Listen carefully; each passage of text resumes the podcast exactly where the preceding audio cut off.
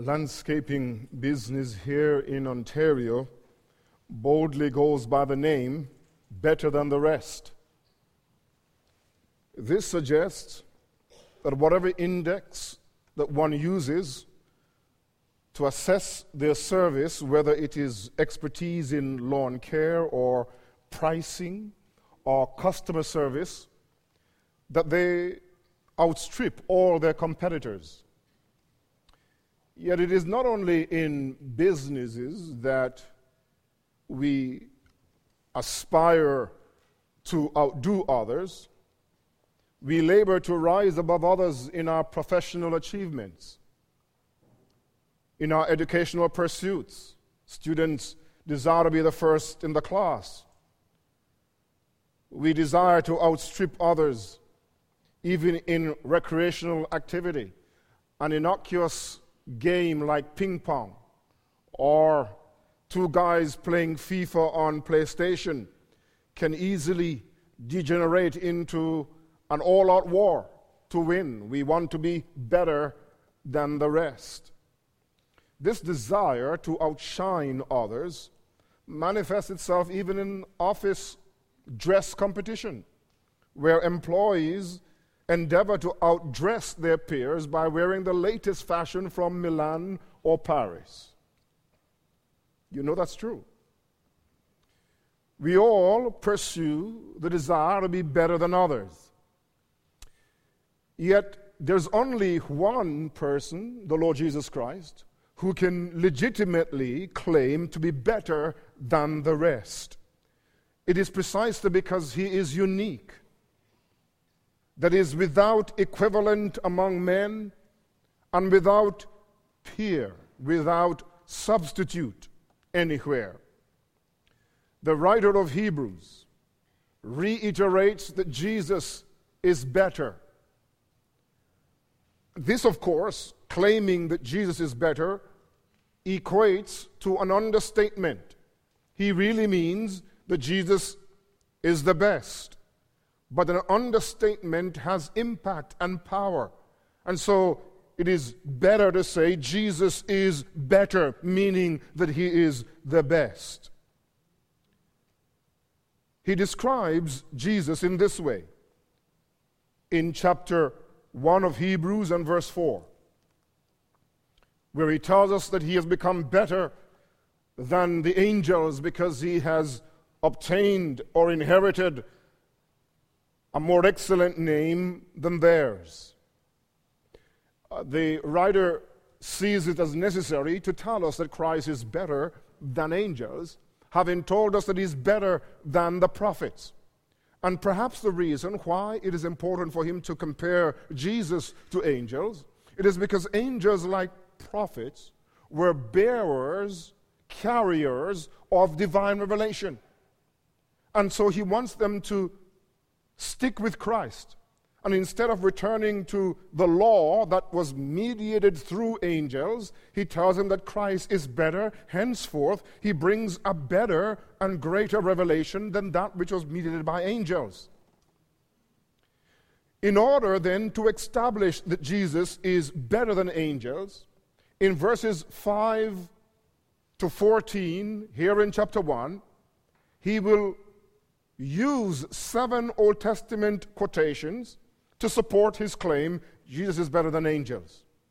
When you look at these quotations, you're going to see that they, in fact, emphasize three areas in which Christ is superior to angels. First of all, you will see that from these quotations that he is superior to angels in dignity because he is a son of God whom angels worship. Secondly, he is superior to angels in his essence, that is, in his nature or in his being, because angels are created beings, but the Son is immutable and eternal.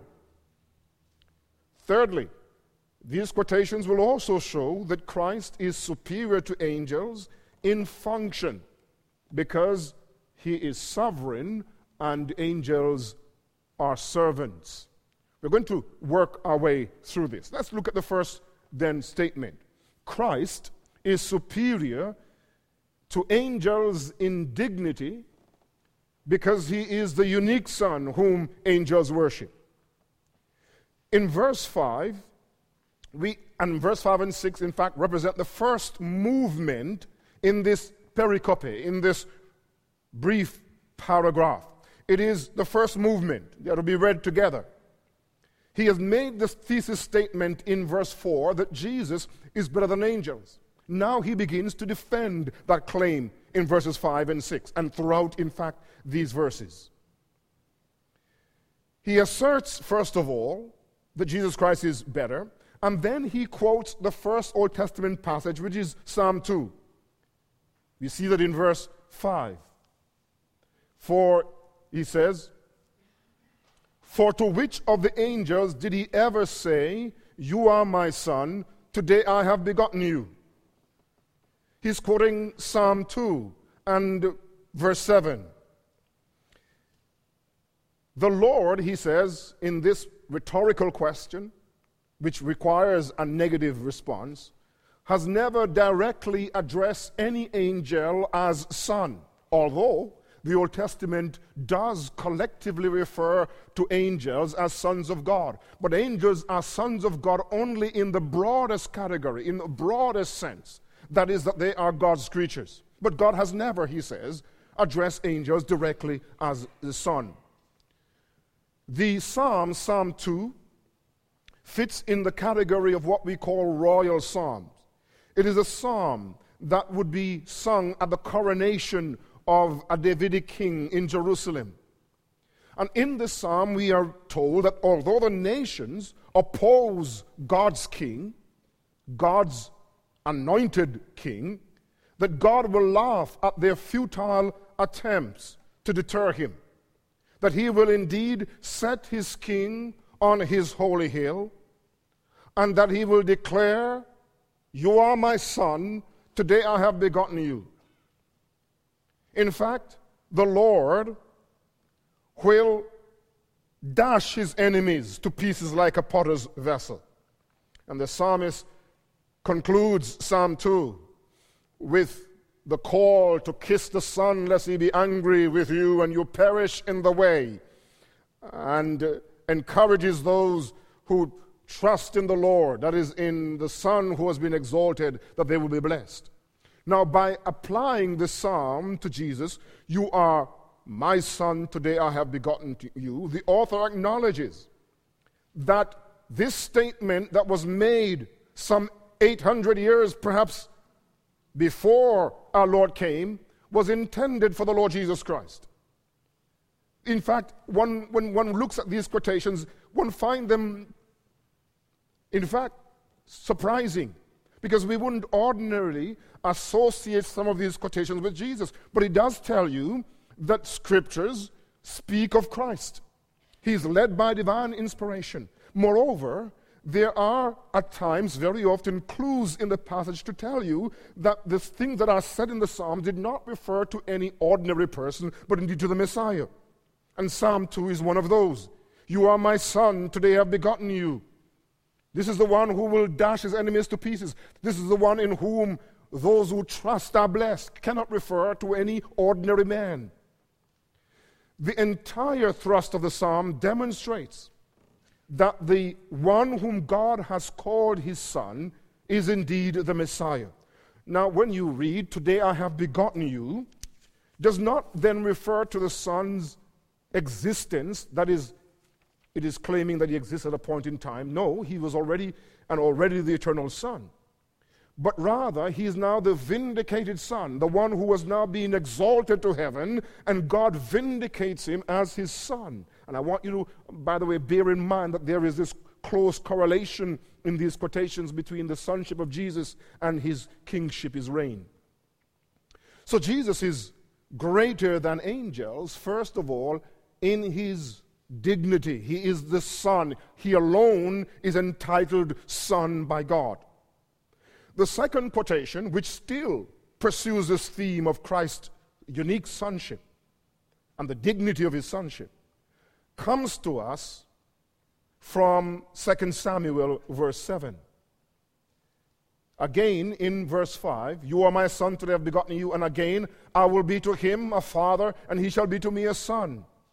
Again, tells you that these two psalms are linked together, making the same point about the Lord's sonship.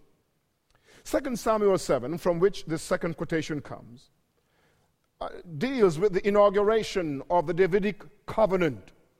In 2 Samuel 7, God makes a covenant with David. David had constructed his house, and he looked around and he saw that the ark of the Lord was in a temporary shelter, in a tent. And he thought to himself, I'm going to, I want to build a house, a permanent abode for the presence of God. But this desire, though it comes from a genuine heart of love for God, was rejected by God, primarily because David was a man of blood. He had fought many battles, killed many people, and God wanted his, his temple to be associated with peace. And so he said he rejects David's offer to build a house for him where his presence may dwell. In fact, the Lord turns the table on David in a good way because the Lord promised that he would build David a house. Not a physical house, but a lineage, a dynasty, more precisely. That he will bring David kings from his loins, and that he will give to David an everlasting throne. He will have an everlasting kingship. Now, God says, I will take David's seed, and I will be to him a father, and his seed shall be to me a son.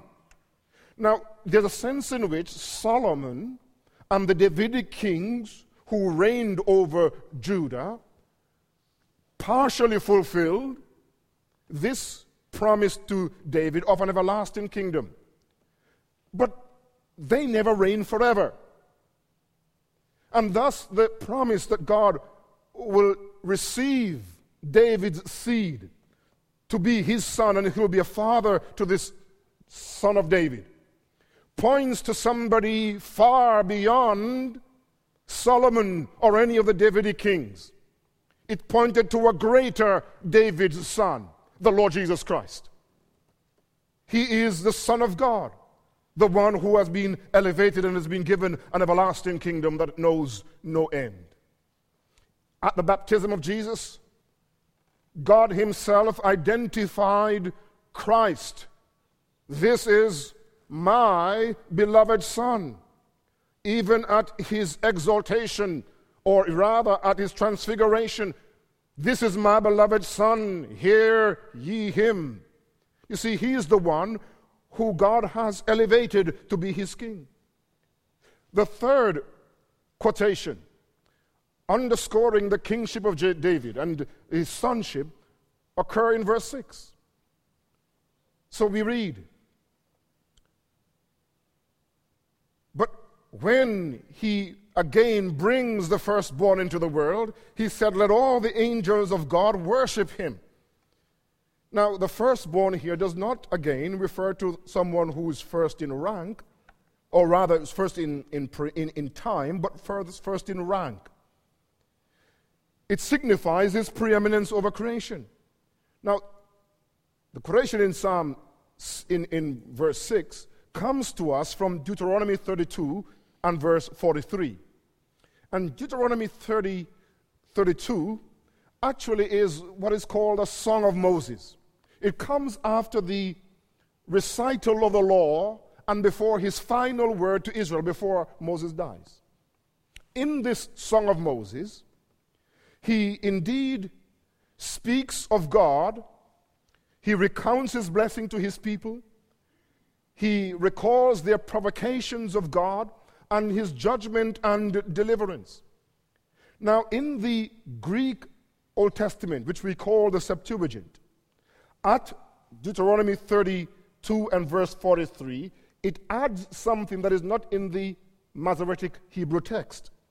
Because in the Septuagint translation of this passage, Deuteronomy 32 43, the writer states that God summons the angels to celebrate, to worship the victorious God, the one who has triumphed over his enemies and delivered his people. And so he says, and when he again brings the firstborn into the world, perhaps into the eternal world, he says, Let all the angels of God worship him. The writer of Hebrews takes this Old Testament passage and he says that Christ is superior to angels. He's better than angels, first and foremost in dignity, because he alone has been identified by God as Son, and moreover, he is worshipped by angels. If angels are worshiping him, he must be superior to angels. So, what we have seen then in these first two verses is that Jesus is superior to angels in dignity because he alone is Son and he is worshipped by angels. The next section in this string of Old Testament quotations actually run from verse 7 to verse 12. We must look at this section then as the second movement in this passage. What we are told then in verses 7 to 12 is that Christ is superior to angels, not just in dignity, but in essence. Because angels are created beings, but the Son is uncreated, immutable, unchanging, and eternal in his being. The author is going to contrast Jesus with the angels. And so we have the fourth quotation from the Old Testament in verse 7. And of the angels, he says, Who made his angels spirits and his ministers a flame of fire? This passage here in verse 7 comes from Psalm 104. Psalm 104 praises God for his greatness. It tells us things like he's clothed in honor and majesty that he covers himself as with light, as with a garment. And the psalmist goes on to proclaim that this God who dwells in splendor and light is the one who created the universe. But he also tells us that the one who is glorious as God created the universe and he created the angels. So he made his angels winds. That's literally what the term means in the original, who made his angels winds and his ministers a flame of fire.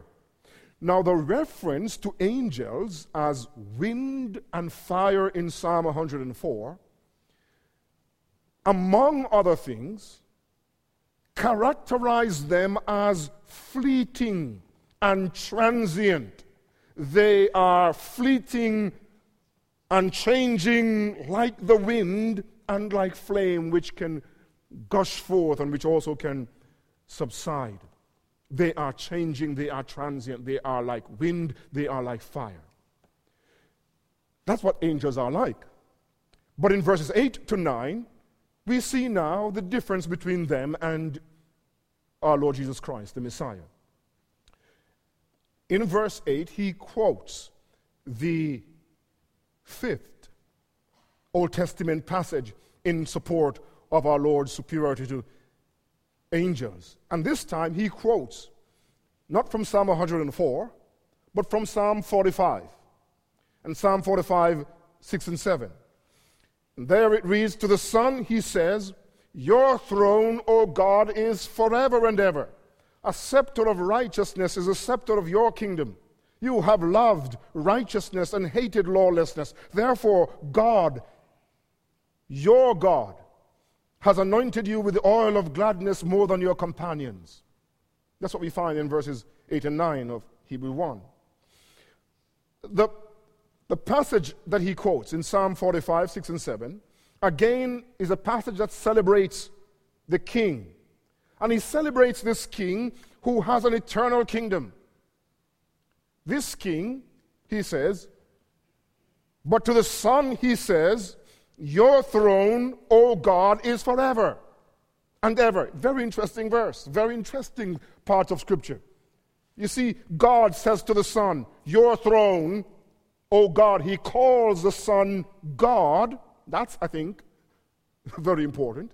And then describes His reign as eternal. He says, Your throne, O God, is forever and ever. And that this one his scepter, his rule is in righteousness. He has been given the Son who is called God, an eternal throne, because he is characterized by righteousness. So this Son, this one, reigns as the righteous one, and he reigns as God, and he reigns forever. Now, the only one who really and truly reigns as righteous is Christ, the righteous one. He is indeed our righteousness. And he is God. Now, what he does here is he talks about the Son as reigning eternally. Now, if he reigns eternally, it is because he lives eternally. It is because he himself is eternally. You can't have the Son reigning eternally but not living eternally. And that's what he's going to now prove to us by quoting from the sixth Old Testament passage, which is Psalm 102 and verses 27, 25 to 27. And he quotes this now in verses 10 to 12. And you, Lord, in the beginning laid the foundation of the earth, and the heavens are the work of your hands. They will perish, but you remain and they will all grow old like a garment. Like a cloak, you will fold them up, and they will be changed.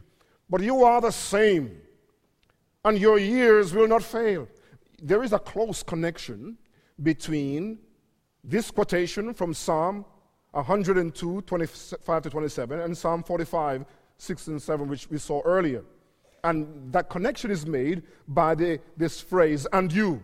If you see that eh, in our passage, where he claims then, and you, Lord, in the beginning laid the foundation of the earth. You will see in verse 8 he says, Your throne. In verse 10, and you. He's still making the same point that the Son is eternal in his nature. What he does here in Psalm 102, the psalmist, as I've said to you some time ago, just a few weeks ago, that the psalm is in fact a lament in which the psalmist bemoans his impermanence, his transiency, his finite nature. But he contrasts himself and creation with God. That God is very different from man and very different from creation. For even though creation appears as the paragon of strength, stability, and longevity, creation itself will cease. The Lord will change the heavens and the earth. Just like one changes all garments, that this world will cease to exist as it now is. Yet God Himself will not change. And so He says in verse 27, Psalm 102 27, but you are the same, and your years will not fail. The author construes Psalm 102 as a reference to Jesus Christ. Angels belong to the created order. They are like wind and they are like fire. They wax and they wane. They come and they go. They are strong or they are weak. But God, and particularly the Messiah, He is the same. Later on, He will say of Jesus in chapter 13 Jesus the same yesterday, today, and forever. So Jesus is greater than angels because as the Creator, he is not subject to change in his nature or in his essence. They are mutable and transient, but he is immutable and permanent. So, what have we seen thus far? We have seen two things that Jesus is superior to angels. First, in his dignity, because he's a son and is worshipped by angels.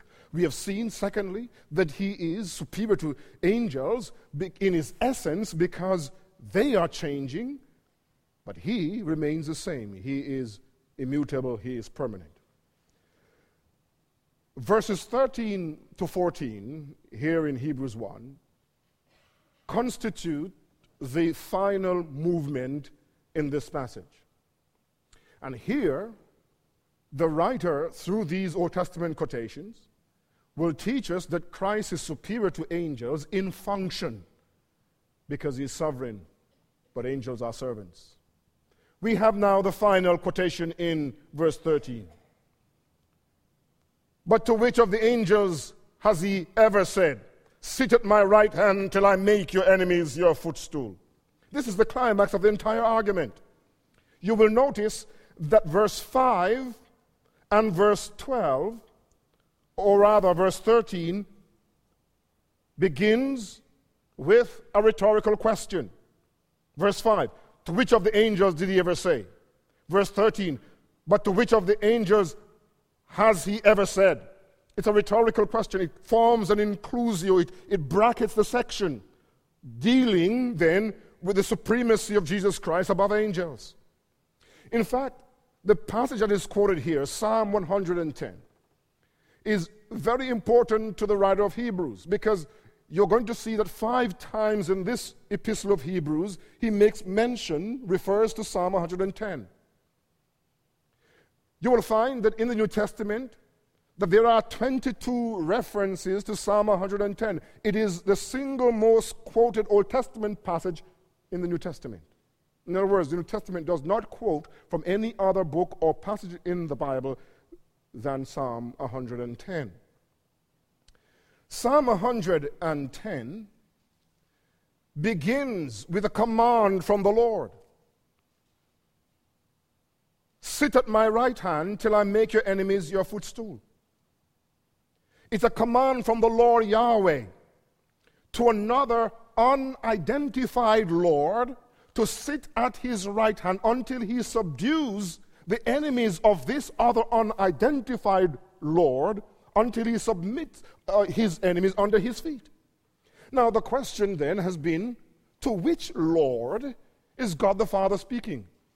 He says to him, Sit at my right hand till I make your enemies your footstool.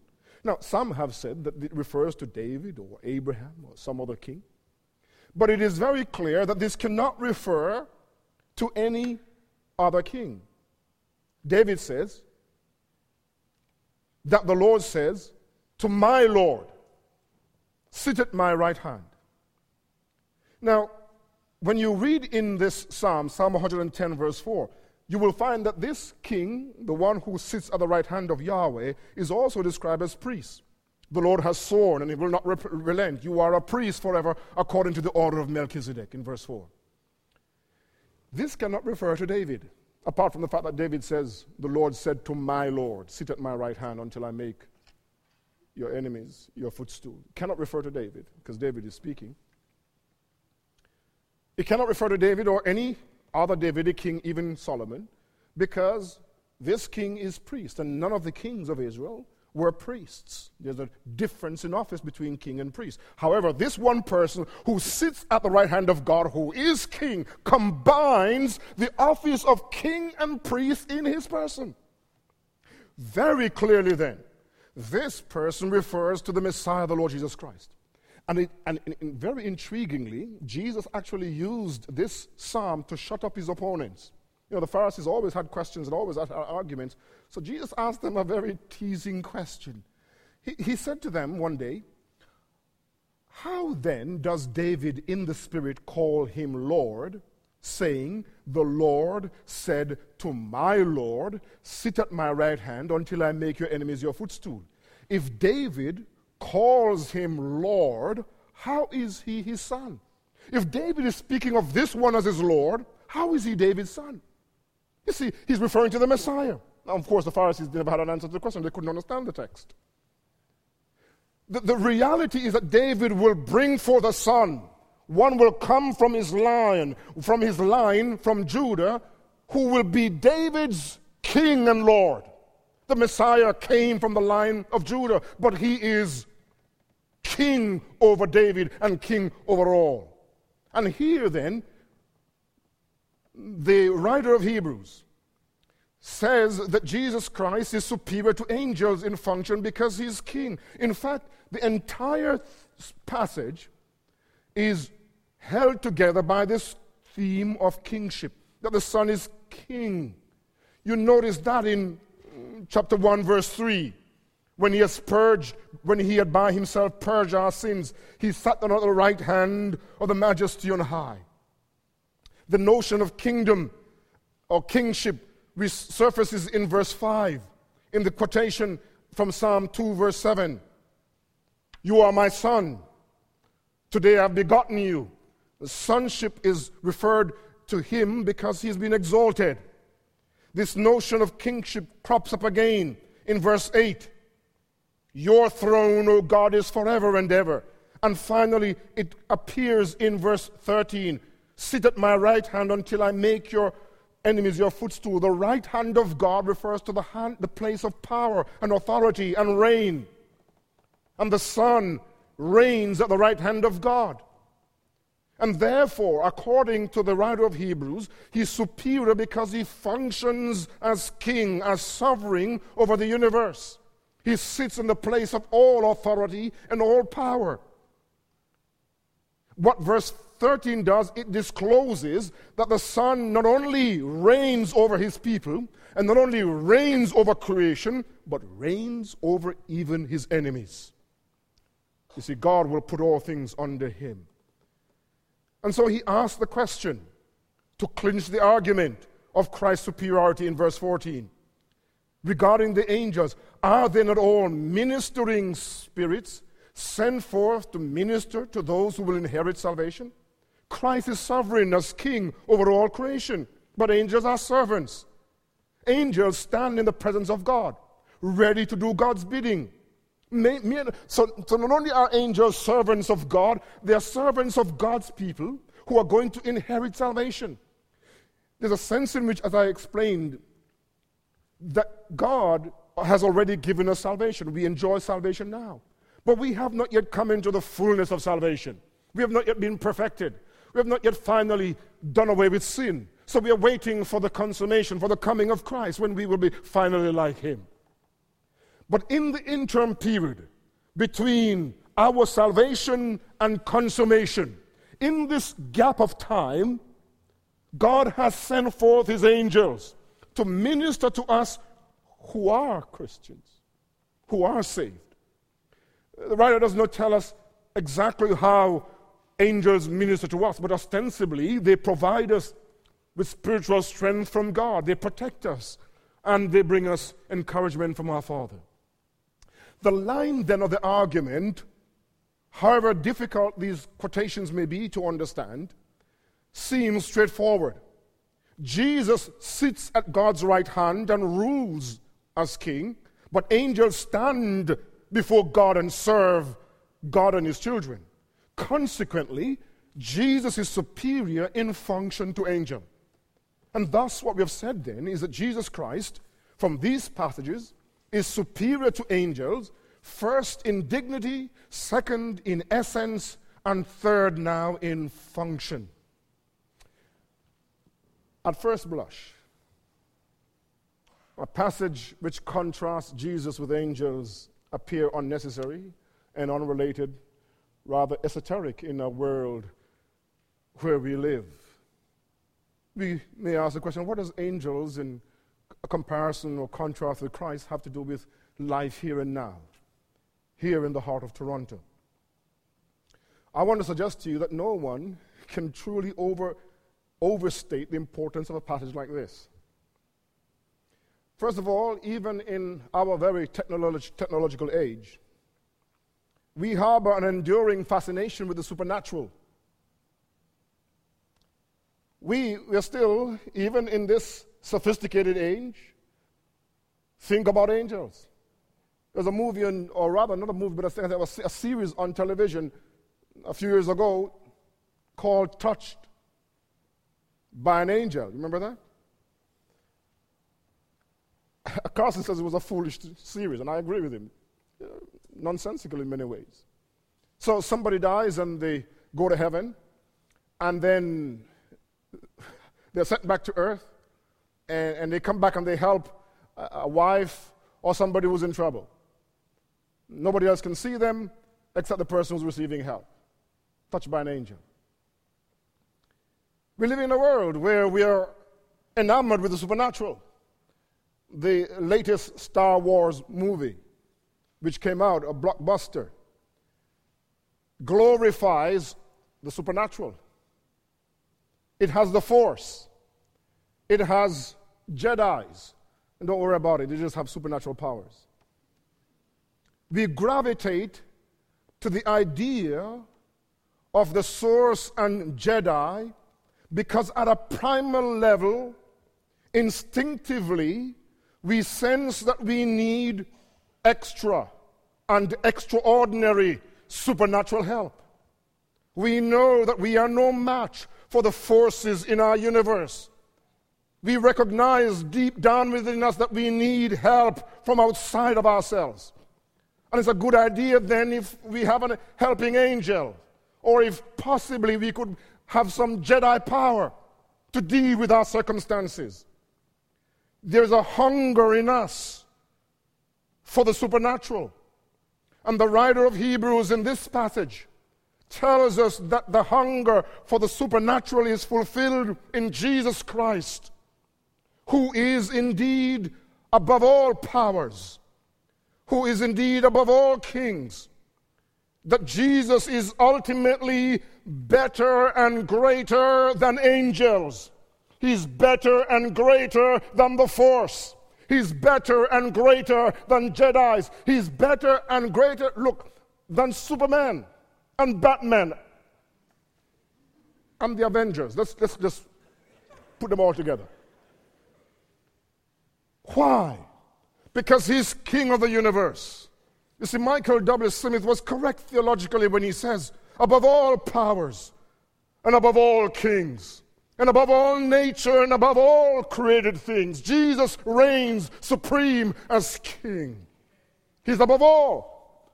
And because our Lord Jesus Christ is transcendent above all powers, including angels, this has ramifications for us how we live here and now.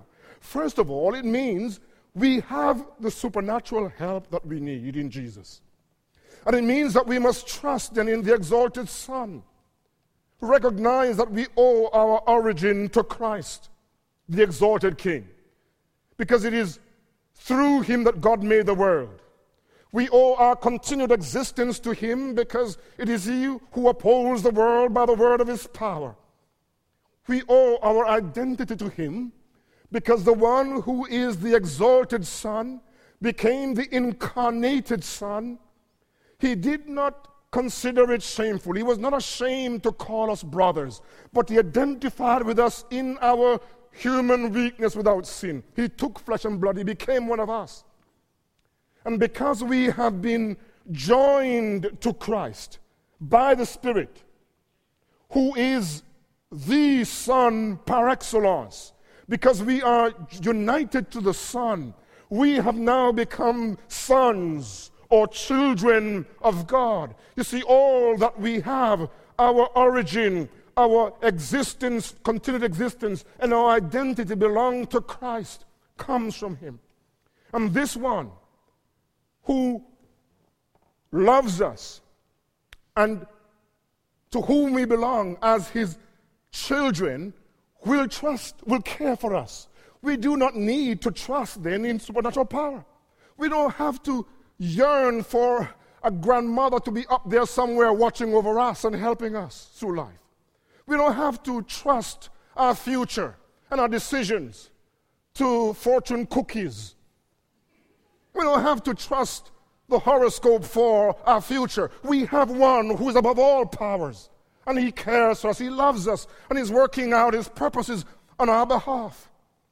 And this one who loves us gives us our identity as Christian. This one is unchanging. It is not possible then that he will ever, ever change in his faithfulness and in his determination to care and to provide for us. We must trust him. But because Christ is above all, it means we must worship him. We must worship him. The passage tells us when God brought forth his Son into the world, he says, Let all the angels of God worship him. And the passage before us demonstrates that he deserves to be worshiped. It employs four titles for Christ. He is the Son in verse 5, He is the firstborn in verse 6, He is God in verse 8, He is the Lord in verse 10. These descriptions teach us that Christ is exalted in his dignity and exalted in his essence, in his being, and that the proper response then to one who is a son, the one who is Lord and God, the one who is a firstborn, preeminent, is that we must fall down before him and that we must worship him. We must praise him. We must continually bring to him the sacrifice of praise because he is king. But thirdly, Thirdly, the reality that Jesus Christ is exalted above all powers, above angels, mean that we must submit to him. We suffer from a disease, which you forgive me, I shall have to entitle Royal Pretensions. Royal Pretensions. We suffer from royal pretensions the tendency to arrogate to ourselves divine prerogatives. In other words, we are no different from Adam and Eve who desired to be God. We want to be God because we want the right to determine our action without restraint and without rebuke. We have royal pretensions. We have the desire to be gods. But our desire to be gods puts us in direct conflict with the king who alone reigns. It means, therefore, that if we are to live happily in this world, that if we are to know the benediction of God and the grace of God, if we are to know something of the favor of God, we must submit to the kingship of Jesus. We must humble ourselves before Him. We must not raise up a rival deity to God Himself. We must submit to Him.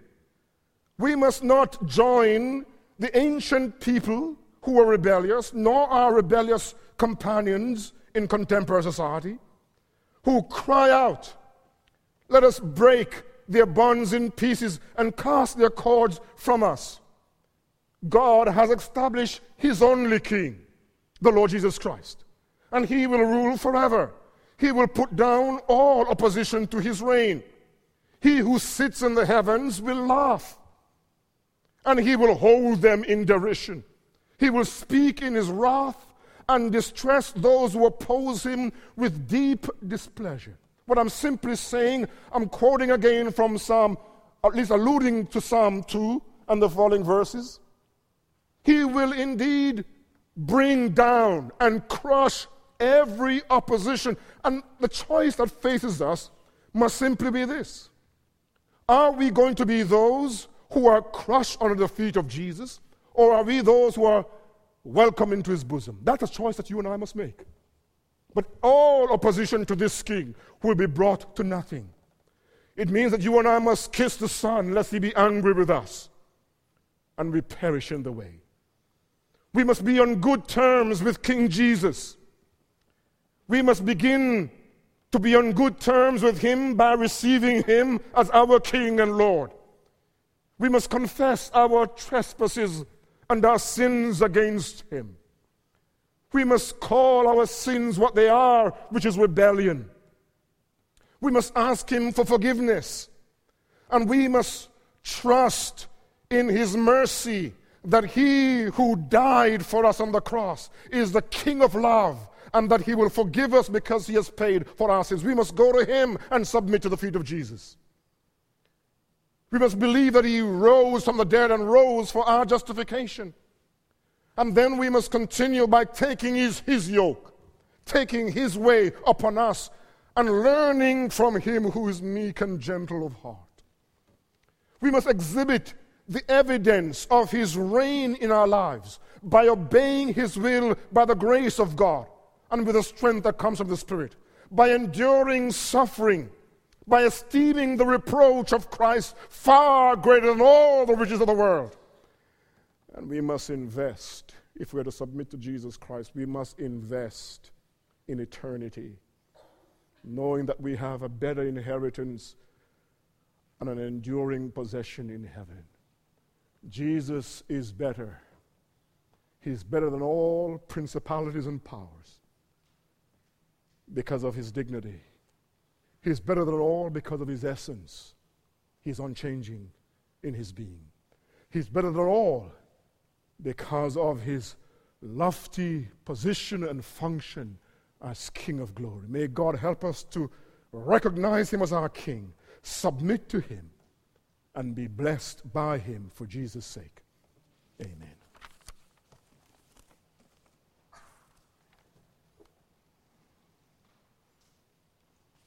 Our closing hymn Rejoice, the Lord is King.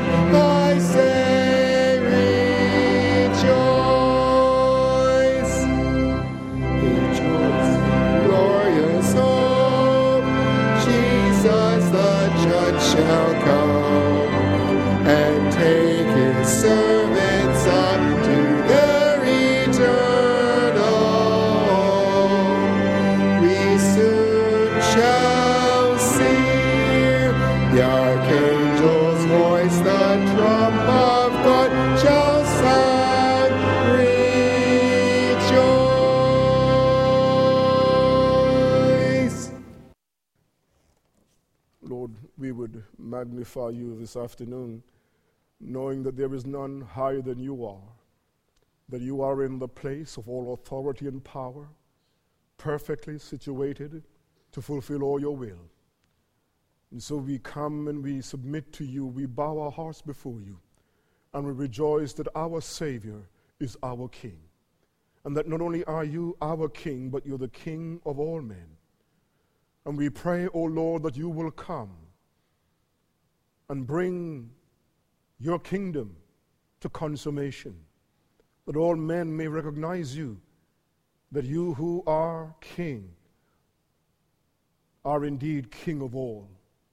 We pray that you would demonstrate your power in our lives and on our behalf, that you would crush Satan under our feet, that you'd give us victory over the enemy, that you would tear down doors and break down opposition, and that you would liberate and help your people.